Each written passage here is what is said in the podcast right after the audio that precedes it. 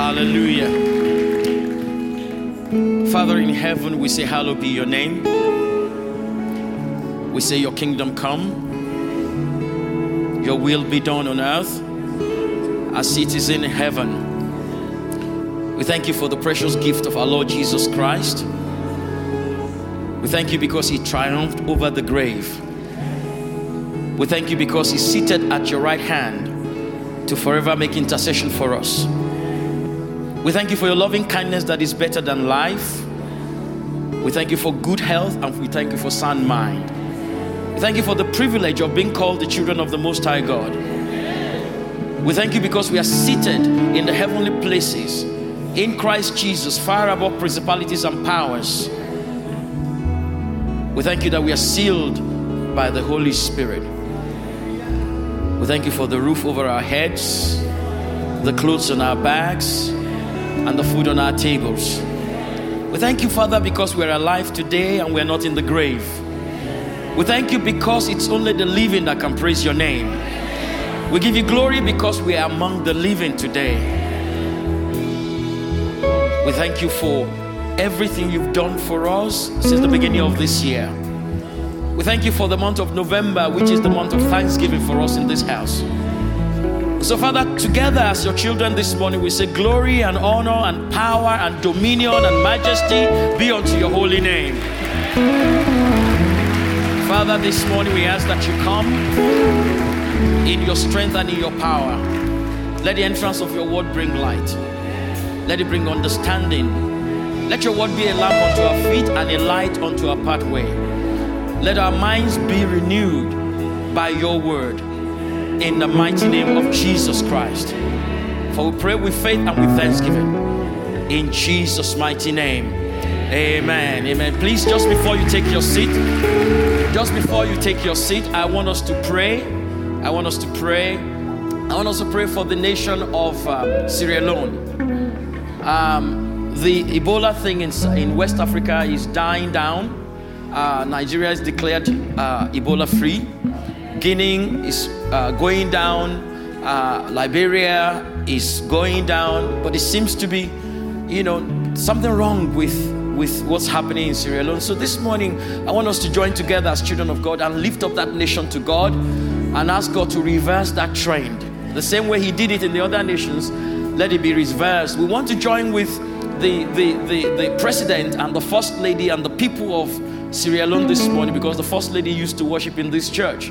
And so we want to stand with them in faith uh, uh, today and say, Lord, we want that virus destroyed in that nation. Amen. And so please join with me as we raise up our voices to God on behalf of that nation. Let's ask God to take control. Let's ask Him to give wisdom to the, to the, to the med- medical practitioners. Let's ask Him that that trend will be reversed in the name of Jesus. Father, I want to thank you for the nation of Sierra Leone. We thank you, Lord, for you are in control. We want to thank you, Lord, for the people on the front line. We want to thank you, Father, for what you've been doing in that nation. Lord, we are asking concerning this virus, concerning this disease, concerning this plague. Oh God, in the name of Jesus, let this plague stop. In the name of Jesus, let this virus die. In the name of Jesus, reverse the trend, reverse the trend, reverse the trend. In the mighty name of Jesus Christ. Father, we thank you. We thank you that you will do that which you alone can do. Bless the government of Sierra Leone. Bless the, the president, the first lady, and everybody working together to bring this to an end. Let it come to an end by your grace, by your power. The blood of Jesus over that nation. Thank you, Father. In Jesus' mighty name we have prayed. Amen. Amen. Thank you very much. Please be seated. Hallelujah. Thank you very much. Hallelujah. Well, it's good to be back at the 11 o'clock service with, with you all. It's always uh, an honor and a privilege to stand on this platform to, to minister. And I want to say uh, thank you to Pastor Colin for asking me uh, to come and, and minister to you today. I must say that I'm not exactly happy with him because he's gone to Kenya to take his passport. We must compel him anytime he comes to West Africa, you know, charge him double of the visa money. Amen. And all my Nigerian and Ghanaian brothers say, Okay, well, uh, we will have to scrutinize that passport when it comes. Amen. Hallelujah. Now, we, we, we, you know, we've had it in this house because when he comes back now, he will want to preach in, you know, in Swahili. You know, we better, we better get some good Swahili translators up on this platform when he comes back. Amen. Praise God. Well, we've just finished our, you know, energized uh, conference. And the title, the theme throughout was Going Deeper with God, going deeper in God. And I just uh, felt in my spirit that it's not something we should rush over. It's not something that we should uh, confine to the archives. It's not something that we should uh, think that, oh, that conference has come, it's gone now, so let's look forward to, to the one next year. Uh, there are a lot of us who love to have uh, fresh manna from heaven, and that's true. Uh, the Word of God is new every day, it's fresh. Um, but also, we, we must make good warfare with the, not just with the prophecies, but also with the word of God that has spoken into us. We must uh, uh, allow our heart and our spirits to become a good soil upon which the good seed of the word of God is sown so that it can produce fruit a hundredfold, uh, so that our lives you know, can, be, can be transformed. And so it's in, in that um, spirit that I want to bring a word to you today uh, to encourage us to go deeper in God, not to stop. Uh, in, the, in our world where we, the church is full of entertainment, the church is full of hype, the church is full of, is full of so many things. And thank God that, you know, here in this house we are more about discipleship. We are more about individual growth. We are more about uh, body ministry. Uh, the, the age of the saints is what we, we, we are about in this house. Yet, thank God for great ministers of God that come on this platform. Thank God for the anointing to teach and to preach that we have in this house, the apostolic anointing. But the body has to be edified. And that's what the Word of God says in the book of Ephesians. And before I go further, I want to welcome those who are, are watching on the internet. Maybe you are live streaming, or maybe you are watching this uh, later on, you are downloading from the internet. I want to say thank you. God bless you as you participate with us today. Amen. So if you got your Bibles, please go with me to the book of Ephesians, the epistle of uh, the Apostle Paul to the Ephesians. I want to read from verse 1 to 13. Ephesians chapter 4, from verse 1 to 13. I'm sure uh, most of us are familiar with this passage of scripture, but I want to bring some things out for us today uh, that we can go back, you know, uh, into the week and chew over in our in deepening our walk with God. After all, uh, uh, after all is said and done, there's nothing more than knowing Jesus. There's nothing more than getting closer and closer uh, to him. There's nothing more, uh, more than beholding his glory, every uh, new dimension of his glory that he reveals to us every day. I'm falling in love with him over and over and over again. And I'm convinced in my spirit that the only way we can serve God acceptably is to fall in love with Jesus, is to, is to keep uh, uh, renewing our, our, our love relationship vows with him every day of our lives so that, you know, the, the, the light of the, of the flame of our love for Him is not quenched. We know that his, his, his, the flame of his love for us will never grow dim, can never grow dim, and can never be quenched. And so the onus is on us to make sure that our love for him, we keep fanning the flame of that love. Amen. Ephesians 4 from verse 1. I, therefore, the prisoner of the Lord, beseech you to walk worthy of the calling with which you are called, with all lowliness and gentleness, with long suffering, bearing with one another in love, endeavoring to keep the unity of the Spirit in the bond of peace. There is one body and one Spirit, just as you were called in one hope of your calling, one Lord, one faith, one baptism one God and Father of all, who is above all, and through all, and in you all. But to each one of us, grace was given according to the measure of Christ's gift. Therefore, he says, when he ascended on high, he led captivity captive and gave gifts to men. Now, this he ascended, what does it mean? But that he also first descended into the lower parts of the earth. He who descended is also the one who ascended far above all the heavens that he might fill all things. And he himself gave some to be apostles, some prophets, some evangelists, and some pastors and teachers for the equipping of the saints, for the work of ministry, for the edifying of the body of Christ, till we all come to the unity of the faith and of the knowledge of the Son of God, to a perfect man, to the measure of the stature of the fullness of Christ. Hallelujah. Here, the Apostle Paul, in chapter 4 of the book of Ephesians, changes gear from what he's been doing from chapter 1 to chapter 3. In chapter 1 to chapter 3 of the book of Ephesians, if you have read or studied it, he, he was telling us everything that belongs to us in God, everything that we have in Christ, everything that God predestined us for, pre planned even before the foundation of the world.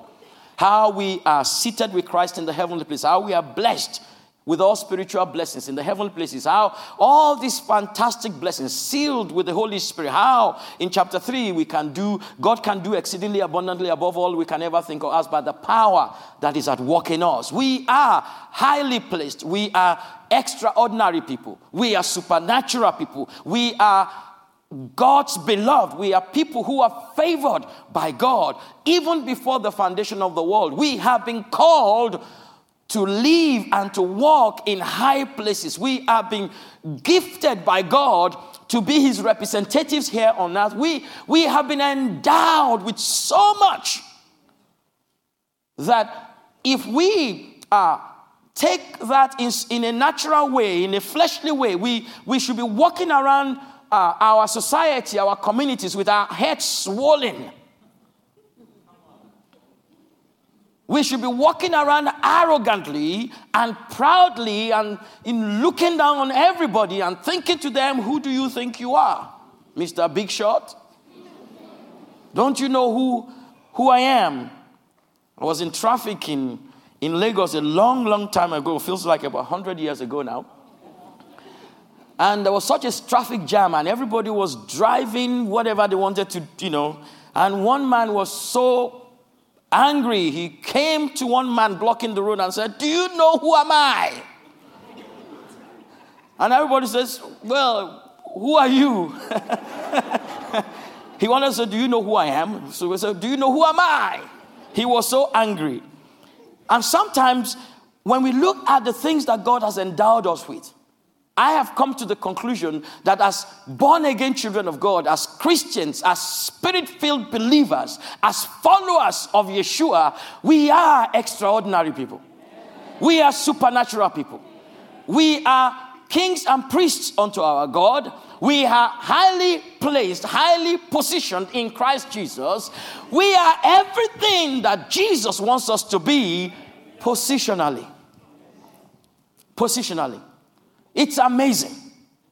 It's mind blowing. It's encouraging. It is beautiful. And I love it. Hallelujah.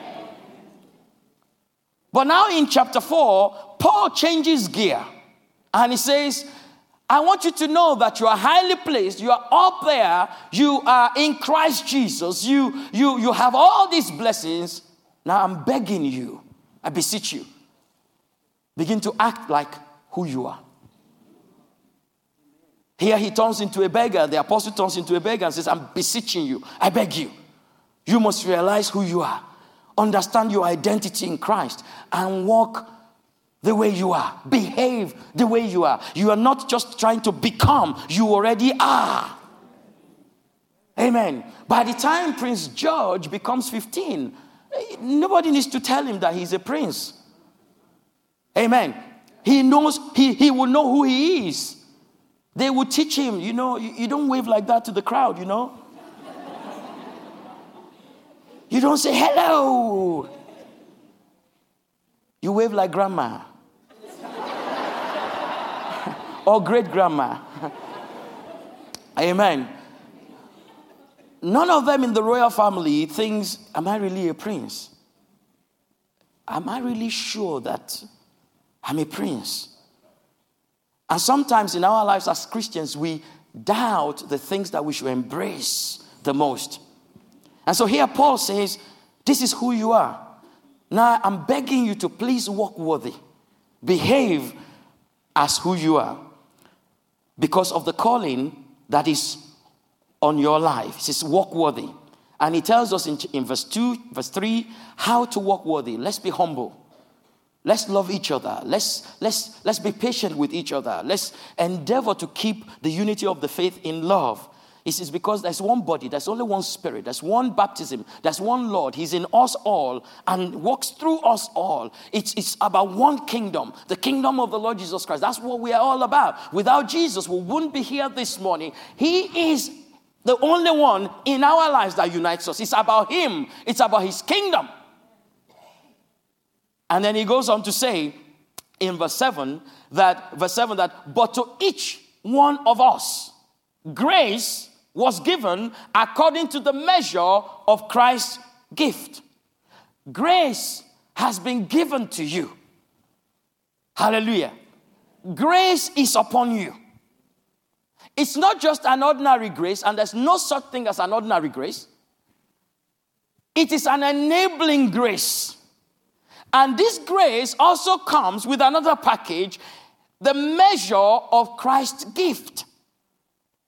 There is a measure of Christ's gift in your life. There is grace upon your life, an enabling grace upon your life to help you use the gift of Christ in your life. Yes, later on, Paul goes on to say he has also given some to be apostles, prophets, evangelists, pastors, and teachers. But before those people became uh, those apostles, prophets, pastors, and teachers, we all had to receive from this grace and this measure of gift of God in our lives. The measure of grace and the measure of the gift of Christ in your life is meant to be used where you are now. Everywhere you go, you must understand that as the grace of God upon your life to enable you accomplish everything that God wants you to accomplish. There's nothing the grace of God cannot accomplish, cannot accomplish through us and in our lives. And so when Paul says we must walk worthy, he's not asking us to rely on our own strength. That's why we say, I can do all things through Christ who strengthens me. I depend upon the strength of Christ to do that which is impossible. The strength of Christ is what enables me. I do not depend on Christ, uh, on, on myself, but I depend on Jesus Christ. On Christ, the solid rock, solid rock I stand, because all other ground is sinking sand. To walk worthy of our calling. Last Monday, I was just dropped my kids off to school, was at home and um, a workman came to fix some things in the house. I just moved house recently. And um, as I was chatting with the man, you know, the, the DIY man in the house, uh, the, bell, the bell rang, and I wasn't expecting anybody. So I went to the door, and I opened the door. And there was a gentleman standing at the door. He had this little meter in his hand. And I thought, somebody came a few days ago to, to read the meter. You know, I said, Have you come to read the gas meter or the electricity meter because somebody came a few days ago. He said, No. He looked at me and said, and began to smile. And I looked at him, I thought, this face, face looks, you know, looks familiar. You know, but you know, when you when you are a part of KT, everybody's face looks familiar. That's why when you walk on, you know, on a Sunday you walk, you walk towards the station or you're around the high street and you see people looking at you, you just smile. because you know this is, you know, KT, you know. And so the man looked at me and said, You are praised, aren't you? And I said, Yes. And I said, Have you come to read the meter, the gas meter? I said, No. He said, I've come to enforce the TV license.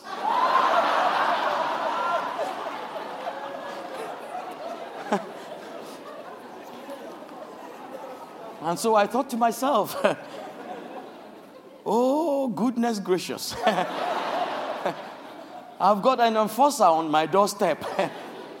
and so I said to him, I said, Well, I am not a lawbreaker. I actually have a TV license in my old house. I went online to transfer it to this house, but the, you know, your, your, your, your website did not allow me to do it. Uh, and he said, Don't worry, we will soon find out. so he punched his meter and said, Oh, yes, is that the old address? I said, Absolutely, that's the old address. And said, Okay, what I'm going to do is I'm going to help you transfer to this new address. Thank you very much, brother. And he did, and we talked, and I said, Come in, would you have a cup of coffee? He said, No, I'm, I'm working. And so he departed, and, you know, he left. And I thought to myself, Of all the TV enforcers in London,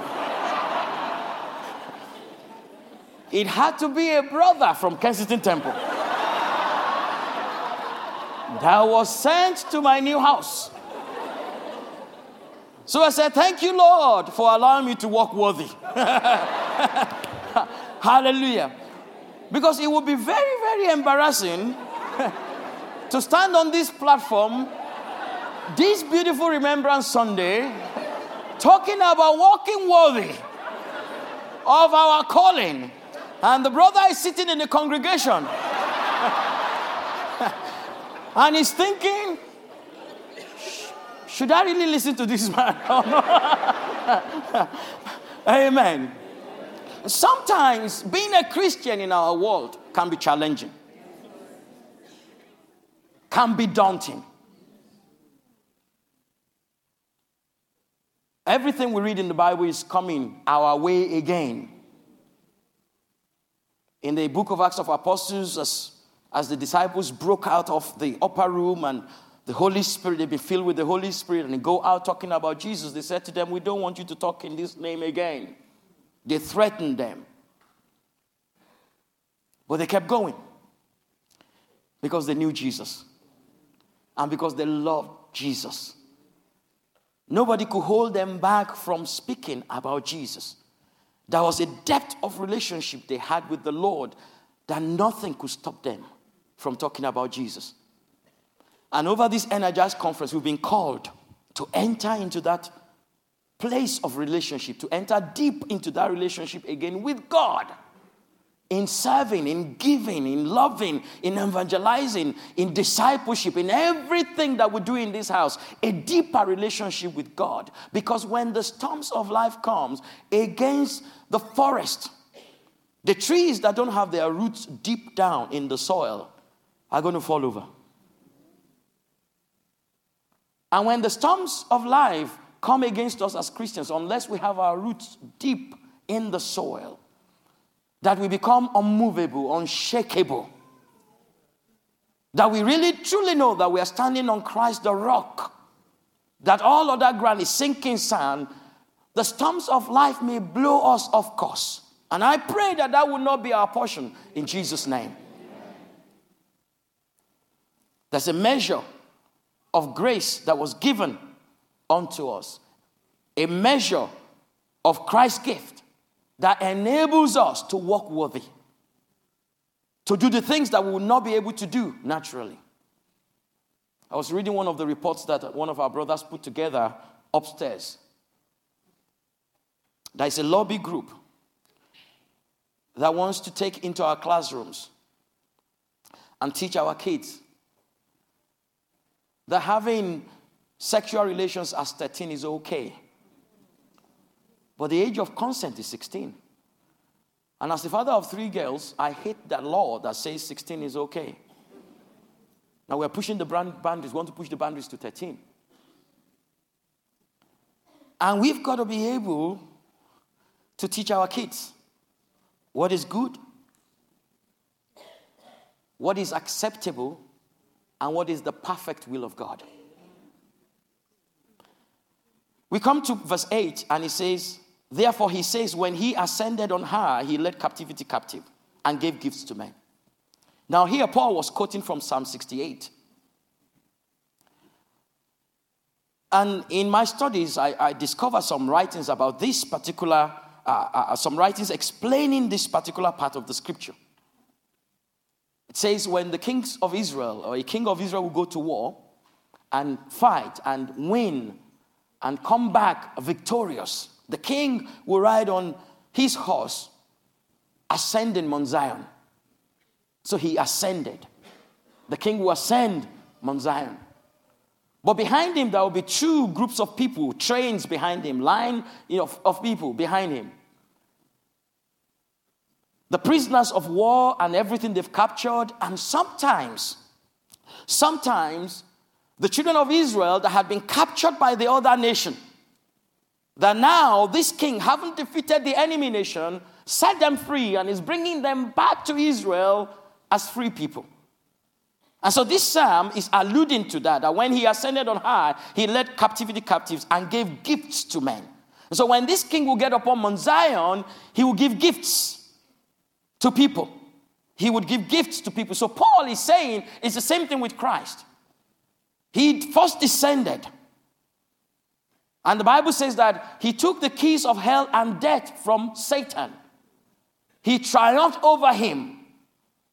He triumphed, making an open show of him. And that's, that's what they do in those days. When you are victorious in war, you, you line up the prisoners behind you, sometimes naked, chained together, and you parade them on the streets, making an open show of them, putting them to utter shame. And Jesus, when he descended, that was why he did what he did to the devil. He defeated the devil. And like we are taught to pray in this house by Pastor Colin, that Satan is disarmed. He's defeated and he's driven out. He's completely impotent when it comes to your life. Oh, hallelujah. The power that Satan has over me and over you is the one we give to him. It's as simple as that. Because all authority belongs to Jesus in heaven and on earth. And it's only unto him that every knee will bow and every tongue confess that he alone is Lord. And so when Jesus ascended, he gave gifts to men apostles, prophets, pastors, teachers, and so on. And then verse 12 says, For the equipping of the saints, for the work of ministry, for the edifying of the body of Christ, till we all come to the unity of the faith and of the knowledge of the Son of God, to a perfect man, to the measure of the stature of the fullness of Christ. To the measure of the stature of the fullness of Christ. There is a measure of the stature of the fullness of Christ that the Lord wants us to come to. Here I put that down to growing up with our roots deeper we put our roots deep into Him that we may grow up into that measure of the stature of Christ. Jesus wants us to grow into Him, He wants us to fit perfectly with Him. And we have to be equipped to do that. And theologians tell us that the Greek word for equipping here is also the word for perfecting of the saints. Perfecting, katatismo katatismo, which means to, to fully equip, to be, to be matured, to complete, to come to full maturity in Christ Jesus. It also means to mend broken bones, to put together things that are out of alignment, to put them back into alignment. Another word that's used for perfecting in the Bible is teleon, uh, an infinitive verb. Teleon. Uh, we, you know, it, that's where we get the, the root word for tetelestai from. It is finished, complete. It's fully complete. It, it's where you get your uh, the, the, the word television from. Television. Distant. It also means distant. Distant vision. Telephone. Distant talk. Telescope. Distant scope. Amen. Telephone, distance, speak. Should have looked at my notes. Amen. And so, what is this perfecting of the saints? Does it mean that we live a sinless life? No. No. Once had Pastor Colin speak about this in, in the Bible school years ago about how Spurgeon went to a conference and you know there was a man there from the holiness movement who believed that he has attained perfection. I am my holiness is perfected now. I'm a perfect sinless person. And he went, banged on and on and on about it for the whole conference. And then I think probably on the final day, they were sitting at breakfast, and Spurgeon decided to test his holiness and his perfection. So he took a jug of milk. And as the man kept on banging on about being perfected in holiness, Spurgeon took the milk and poured it on him. Well, his perfection went out the window because of the things that came out of his mouth. there and then he knew that he wasn't perfected as a sinless person. So the perfection the Bible is talking about here is, is about coming to maturity in Christ. There's none of us as parents that wants our children to remain babes. We want them to grow. We want them to mature. We want them to come to their own. And God is the God Himself is a father, the loving father that we all know. And he wants us to come to maturity through Jesus that we might be able to feel perfectly to the head, Christ Jesus, who is the head of the church. And as I study, I, I came to, to, to a conclusion. There are three kinds of perfection as you read this, uh, as you read the Bible. There's what I call imputed perfection, the kind of perfection that is given to you as the grace of God. When we come to know Jesus, we are made perfect positionally in Him. Because the Bible says in Hebrews that by one offering, He has perfected us. By one single offering, Jesus perfected us. And that comes to us at salvation. We are made perfect by the blood of Jesus. The second type of perfection is what I call immortal or eternal perfection. Now, in this body, we are mortal beings.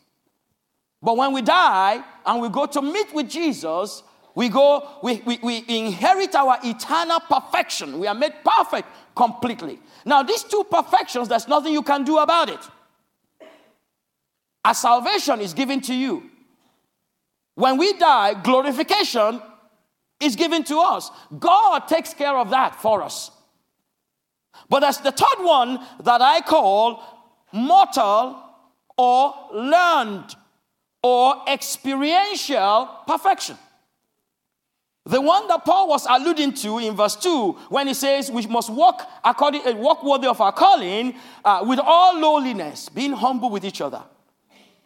We walk, we learn how to be humble, how to walk in lowliness of heart with each other. We learn how to be gentle with each other. We learn how to be long suffering. We learn, we, we learn how to bear with one another in love. We, we learn how to endeavor to keep the unity of the, of the faith. I like the, the word translated endeavor there means keep working at it. To keep the unity of the faith, we must keep working at it. It's not something that we just come to like that and it's, you know, it's made. No, we keep working at it. So I, I, keep walking in lowliness of heart, in humility, in, in, in long suffering with my brother because I'm working at keeping the unity of the faith because the, the body of Christ must not, not, must not be fragmented. Because when we are fragmented, we are weak. A house divided against itself cannot stand. In Kensington Temple, we must pull our ranks together like an army. We must stay together as an army of Jesus Christ. In that cell, don't be the one that breaks off the cell. Don't be the one that brings the word of disunity. When everybody says we are going out to the school of leaders, don't say, well, it's just, no. Be the voice of unity in the body of Christ. In that body. That we may have the measure of the stature of Christ. Hallelujah. Now, how do we learn this perfection? It's amazing that, um, you know, Joseph was mentioned, has been mentioned twice on this platform today. Joseph learned perfection. through the things that he went through. He came into his own. He came to that place of maturity that instead of hating his brothers, and, I, and I'm not, you know, I don't think anybody can do any kind of justice to the story of Joseph like our, our dear Dr. R.T. Kendall when it speaks about total forgiveness. But I believe, you know, when you take a look at the life of Joseph, you will see a man that came to maturity. Yes, while he was a young boy, God gave him a dream. He couldn't really hack it, he couldn't handle it. The Bible says that when he got the dream, he ran to his brother and he said, You know, you guys are going to serve me one day. I'm going to be ruling over you. And the Bible says that his brothers hated him. Then he had another dream. The sun, the moon, and the level stars were bowing down to me. So he called a family meeting. I got an important announcement to make. Dad, mom, my dear brothers, I am going to be a ruler over you someday. And then the Bible says, and his brothers hated him the more. So one day he was skipping to the, to the wilderness to go and, you know, his father said, go check them out. What's happening? He was a, probably singing. I am the man. I am the real man. The leader of his family one day. And so as soon as he showed up from the distance, they said to, there comes the dreamer. Let's kill him and see what is going to happen to his dream. And we know the story. And we know the story. God is never going to hand over to us what we cannot handle. Joseph had a covering, favor from his father, his coat of many colors. That was the first thing they took of him. May the favor of God upon your life not be taken away from you because of immaturity. Because of immaturity. In the house of Potiphar, the favor was still upon him. Potiphar's wife grabbed only one thing that same coat. His favor was what, you know, because of immaturity. I, I could picture in my mind Potiphar saying, Come lie with me, Joseph. And Joseph, you know, looking at Potiphar's wife and saying, You know, I'm the head of over this house, you know, except you. And that's because you are my master's wife. Anything I say in this house goes, you know. When I say people jump, they say, How high? if you are not my master's wife, you, you wouldn't have to ask. I would have taken you for myself. So the woman took his favor. He ended up in prison. But by the time he got to prison, the basket bearer and the wine bearer were there. He had come to maturity. Trials and temptations had taught him to come to maturity. so when he walked into the prison room that day and he saw those two men with sorrow on their faces, he couldn't let go. There's sorrow on your face. What is the matter? Tell me, what is it? He was caring. He was sensitive. He was insensitive to Potiphar's wife. He was insensitive to his brothers and his parents. But now in prison, he'd become he'd come to perfection. He'd come to maturity. He's come to his own. He's come to that place where God wanted him to be. So that when God hands him the kingdom of Egypt, he can hack it. And so, when his brothers finally showed up, when he was in prison, instead of saying to them, See, I told you one day I'm going to rule over you. But you conspired against me. You have no understanding of the anointing upon my life. I am called to be a ruler. No, he had come to maturity. He wept. He cried. He said to them, I'm Joseph, your brother. They were terrified. They, they, they, they ought to be terrified. When Pharaoh takes his ring and puts it on your finger and says, You are next to me, they ought to be terrified. With one word, he could have had them ex- executed. But like we had in the offering talk, he said, No, God sent me ahead of you to preserve life. He knew the purpose. He knew the purpose. Here, Paul says to us, there's a reason for the fivefold ministry. There's a purpose for the fivefold ministry. The fivefold ministry is given to the church to equip the saints of God for the work of ministry. The ministry is in the hands of the saints of God. The days of superstar preachers are gone. They are coming to an end. And I thank God that I'm a pastor. I was called from the banking industry. I went to Bible school. I resigned, you know, to come into ministry. But the Bible says that till we all, He gave some to be, till we all come to. Till we, our job on the platform is to bring us to that place of coming to the measure of the stature of Christ. And how would you know that the ministry is in your hands? Because Paul says you have been given the grace of God and a measure of the gift of Christ. Now, the question for us today is what are we going to do about it? What are we going to do about it? Joseph, jo- jo- uh, Joseph came to perfection, came to maturity, two trials. James says,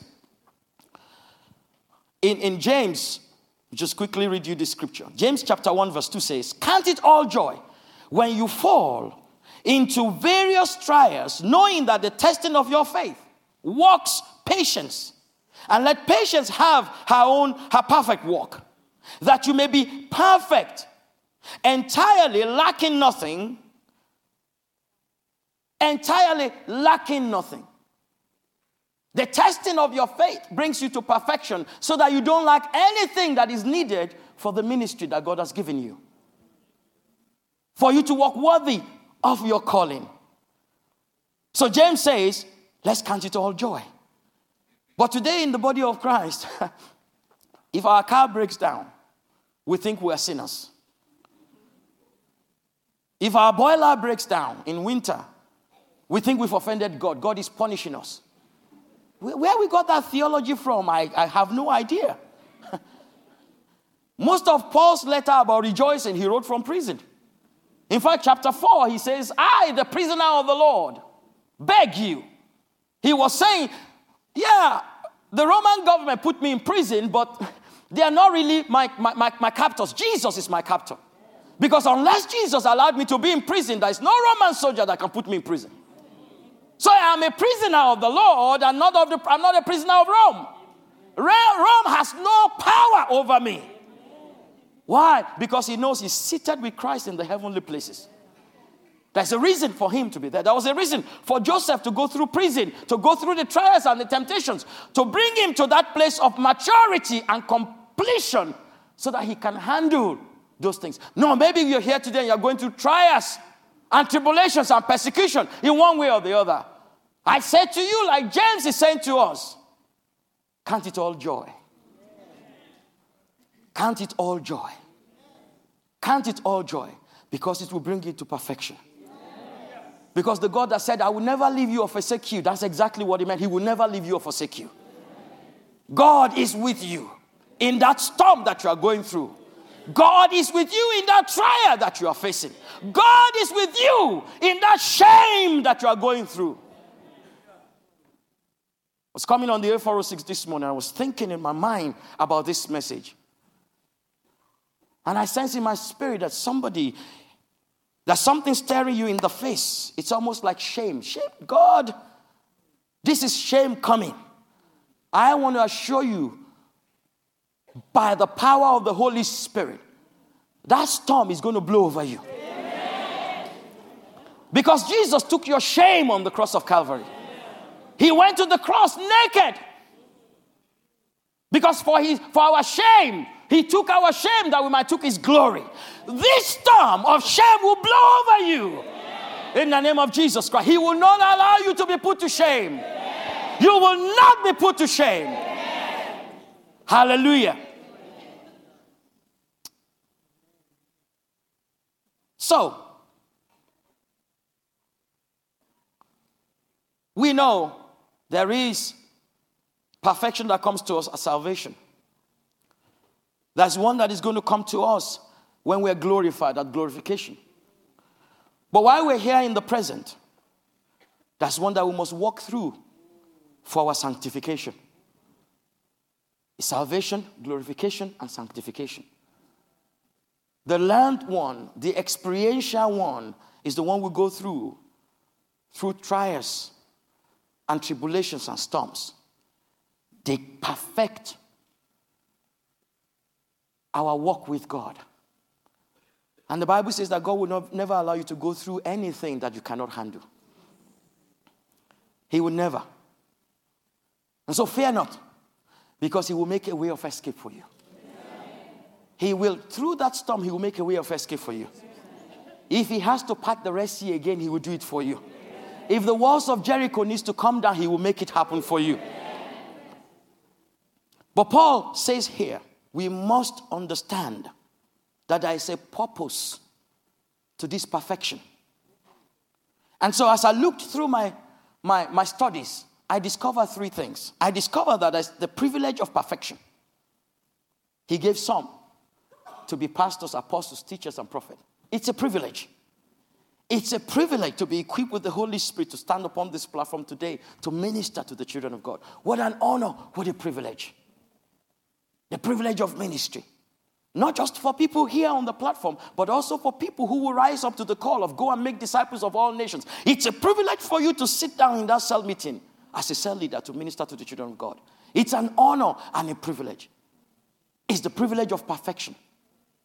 There's also the in the purpose of perfection, God uh, wants us to see a plan. Paul wants us to, to see the plan. And the plan is that the saints of God will do the work. Hallelujah. The saints of God. You are able to take one person who do not know Jesus, lead them by the hand until they know Jesus, and then walk with them again until Christ is formed in them.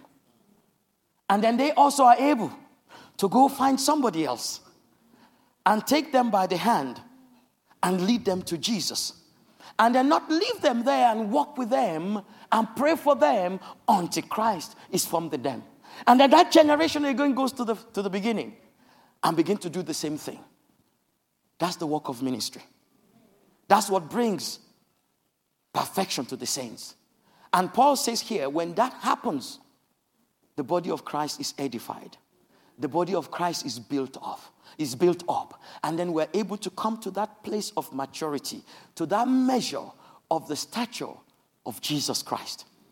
When the saints begin to minister to one another and minister out into our communities. And that's when we become salt and light. That's when we are able to bear with one another. We endeavor to keep the unity of the faith because we know there's only one God, one Lord, one faith, one baptism, one God in us, and who is working through us. That might be glo- that there may be glory in His church. Can I hear you say Amen? amen. The purpose of perfection is that His church will be united, that will come to maturity, that will come to the knowledge of the Son of God, that will come to that perfect man, the image of Christ Jesus, and finally, that will become grown ups. Because well, yes, in this in our culture today, it's nothing strange for children to have children. But please understand, that's not the plan of God. It's not the plan of God. You know, I was listening on the radio a couple of weeks ago, and somebody was proposing that, you know, teachers should teach children how to brush their teeth in school. when we allow the state to go to that extent of teaching our children how to brush their teeth in school, we've handed over power to them. And I want to assure you, thank God for uh, uh, the social services, thank God for the good work that they do, uh, and so on and so forth. Thank God that there's a social service that at least do something about abused children. But the state is not always the perfect parent. What we should do is to encourage family values. That's the, that, the answer to all the problems that we talk about in family and so on is to go back to the original value that Jesus told us about in the Gospels. No, in the beginning it was not, it was not so. In the beginning, God said, you know, the man and the woman shall be joined together and they shall become one. Jesus said that. And if Jesus said that, then that's, that's good enough for us as Christians. And so, you know, whatever the state is trying to do, let's focus on growing ourselves and growing our children. and focusing on coming to perfection. Because that's the will of God for us. That's the will of God for us. And this is a challenge in the body of Christ today. Remember going with the, the message of discipleship to a particular place, to a particular nation in the west coast of Africa. This nation also shall remain nameless. And the, the, the, the, the senior pastor was ready for discipleship. He's met with us a couple of times. He's willing. But when we got there, by the time he sat down with his pastors, uh, uh, you know, and, and some of his leaders, uh, they, they all said, you know, but what about our deaconship? If we all become cell leaders, does that mean we are no longer deacons? What is exactly, because, you know, we, we, we, we worked very hard for our deaconship.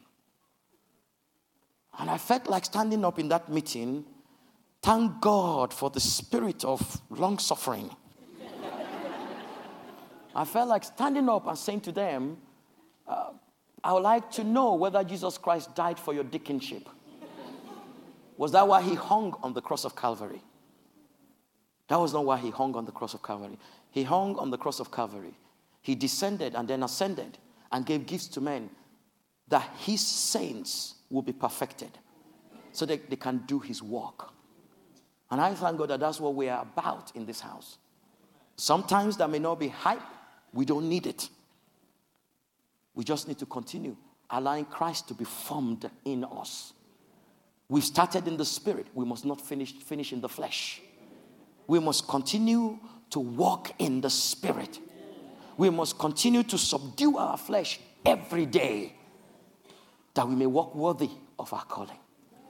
And as we take this message from Energize, going deeper with God, each and every one of us must go away from here saying, I want to deepen my roots in God.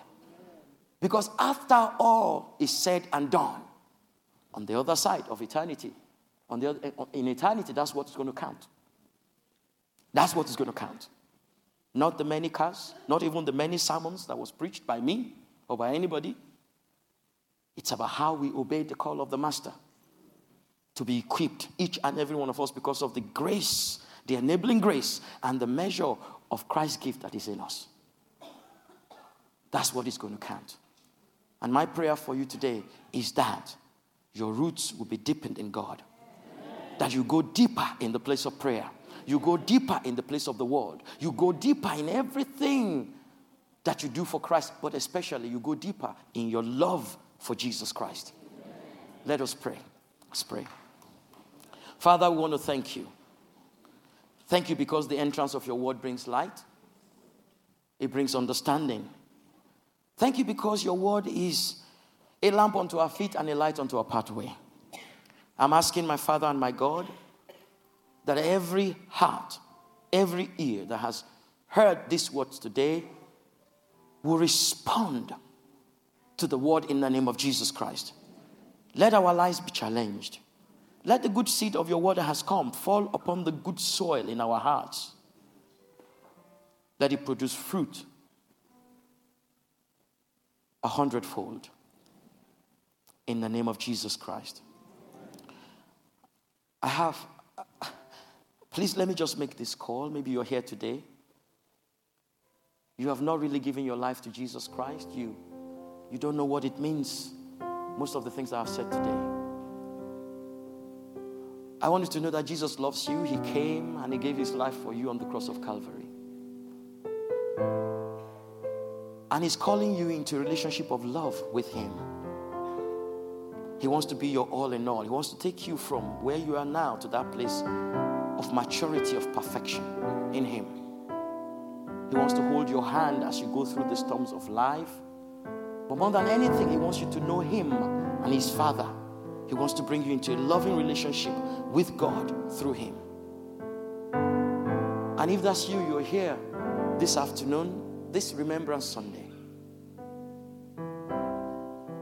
and you would like to give your life to Jesus Christ. I just want you to lift up your hand. Maybe somebody brought you and said, Come with me to church. Jesus loves you. Come with me to church. And you've come with them. I want you to know that if you respond to this call, somebody is going to attend to you and take you through what you need to know. So if that is you, all I want you to do is just lift your hand up as the consolidators begin to help me and the ministry team, lift up your hand. I will acknowledge it and then you can bring it down. Somebody will come and stand with you. Before we bring this service to a close, is there anybody in this house you want to get to know Jesus, the author of life? You say, That's me. Hallelujah. Thank you, my sister. There's a sister right there in the middle of the church. Any other person? Just lift that hand up. As soon as I, as, as soon as I sit, I'll acknowledge it and then you can bring it down. You're here. Another sister is right there. Just two sisters. God bless you. There's somebody else at the back there. God bless you. Come on, come on, come on. Don't be ashamed. There's nothing to be ashamed of. Jesus loves you. He wants to. He wants to. Hallelujah. Right there in the middle, there's another two sisters right there in the middle. Hallelujah. Are you, are you at the consolidators looking? Please, those of you who lifted up your hand once, please lift it up again and just bring it up so that we can see you. Thank you. God bless you. Can you see those hands? In the balcony, in the overflow, downstairs, uh, in the consolidation room, just lift up those hands. Lift up those hands. Hallelujah. Hallelujah. Father, we thank you once again for these people who wants to get to know you. Thank you for ordering their steps into our midst today. Lord, let this be the beginning of a new life for them. Let this be the beginning of a new walk with, with you. Let your life come into them. Be their Lord, be their Savior. Let them know the joy of knowing Jesus. And Father, as your people go into this week, I pray, Lord, that they will go in the strength that comes from your grace and from the measure of your gift in the name of Jesus Christ. Lord, I pray for anybody facing a particular situation of shame, Lord, let that storm of shame blow over them in the mighty name of Jesus Christ. Let there be testimonies of your grace upon their lives. And Father, we promise to give you the glory and the thanksgiving. In Jesus' mighty name we pray. Amen and amen. God bless you. Thank you, dear brother.